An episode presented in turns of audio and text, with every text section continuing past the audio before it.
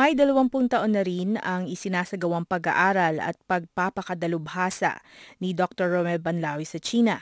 Bukod sa walong taong pag-aaral sa China, ilang beses na rin siyang dumalaw sa bansa.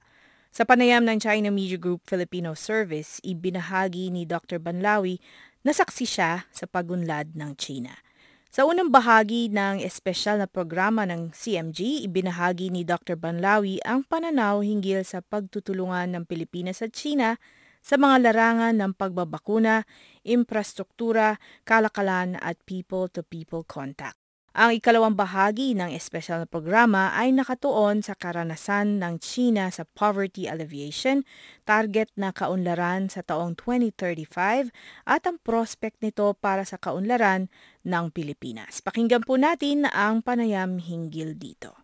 Magandang araw mga kababayan, ako po si Mac Ramos. Kasama po natin ngayon sa programa, walang iba kundi si Dr. Rommel Banlawi, Pangulo ng Philippine Association for Chinese Studies. Welcome po sa programa ng China Media Group.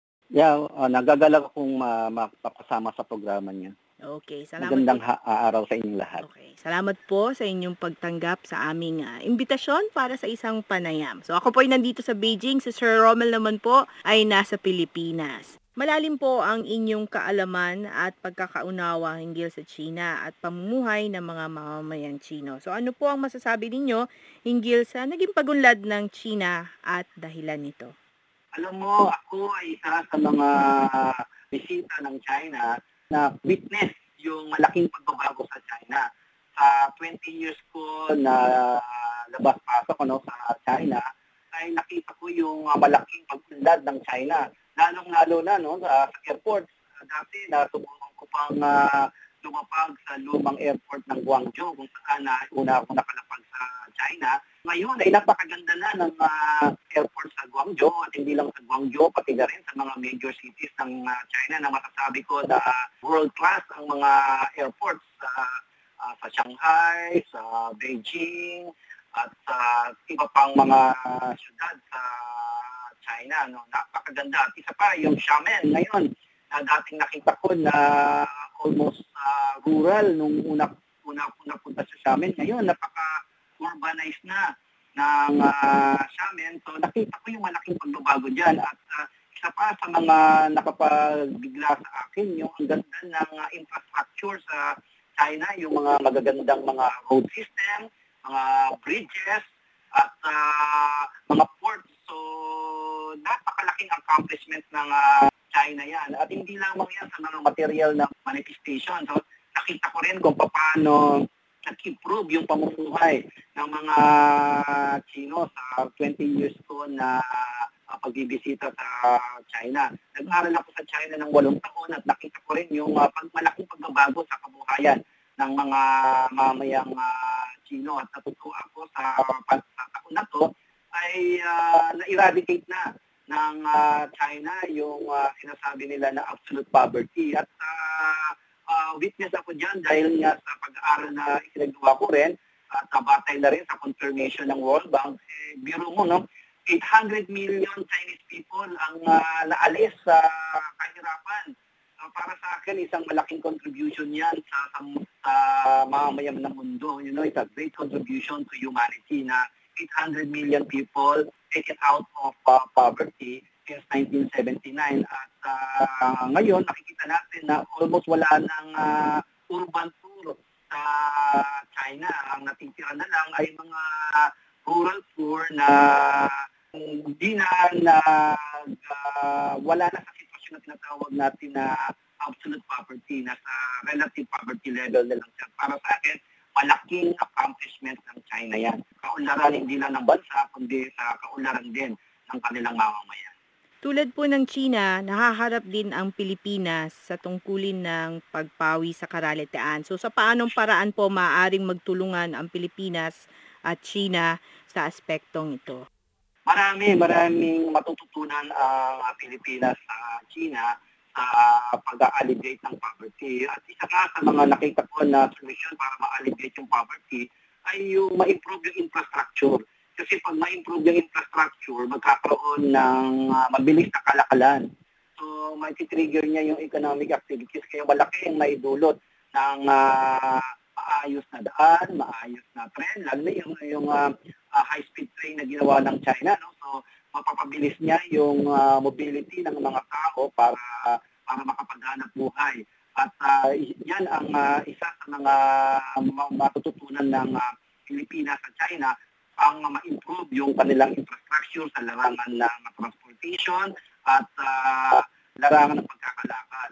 At uh, isa pa sa mga dapat na matutunan ng Pilipinas sa China ay sa larangan ng agrikultura kung paano modernize ng China yung uh, agriculture niya. At uh, isa yung accomplishment ng China, biro mo, no? Dahil sa modern agriculture, ay kaya niya nang i-feed yung kanyang um, mga mamamayan. Uh, at kaugnay din sa pag-modernize uh, ng agriculture ay yung pagpapalakas ng research sa science and technology. At malaki ang uh, matututunan ng Pilipinas sa China sa larangan na yan.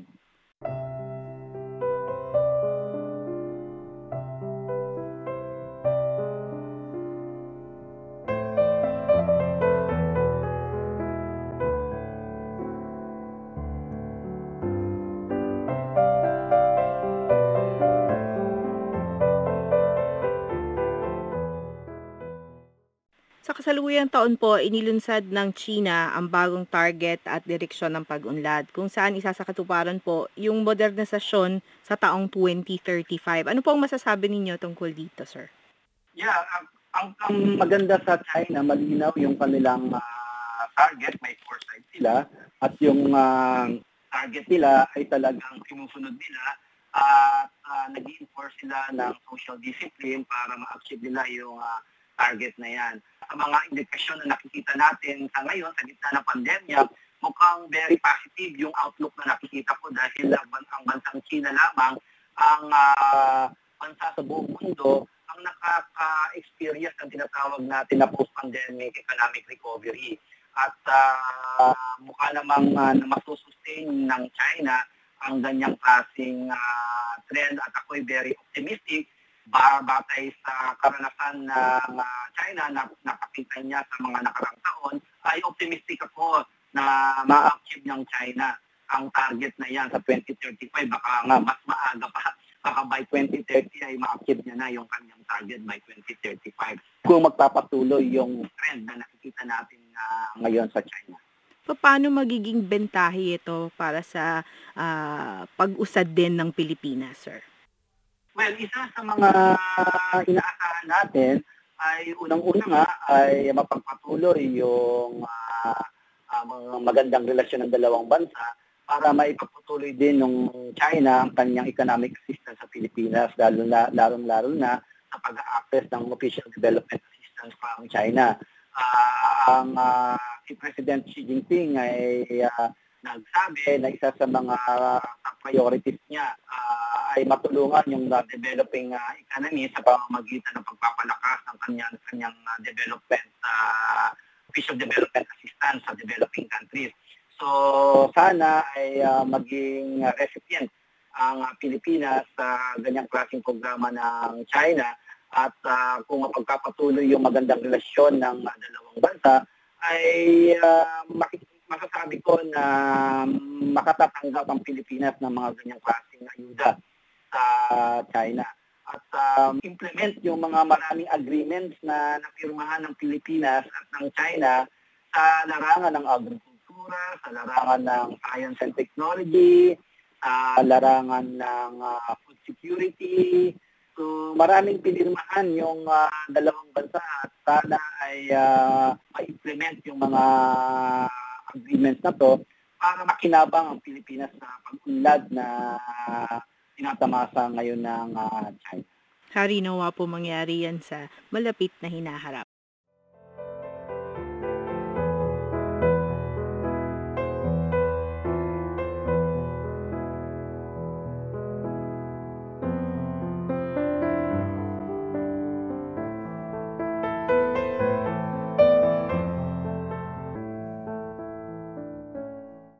Sana ay marami kayong napulot sa mga insights na ibinahagi ni Dr. Romel Banlawi at mas lumawig ang pagkaunawa hinggil sa karanasan ng China kontra sa karalitaan. Sa episode na ito ay nagbigay rin ng pagtaya si Dr. Banlawi kaugnay sa pagkamit ng China ng mga target ng kaunlaran sa taong 2035. Abangan po ninyo ang susunod na episode sa seryeng ito. Sa ngalan ni na Jade Sien at Li Feng, ako po si Makramos. Maraming salamat po sa inyong pakikinig. Para sa inyong mga komento at kuro-kuro, ang aming website ay filipino.cri.cn. Ang email, filipino underscore section at yahoo.com. Pwede ring mag-text sa 0921-257-2397 o kaya i-like ang aming Facebook page na CRI Filipino Service. Yeah!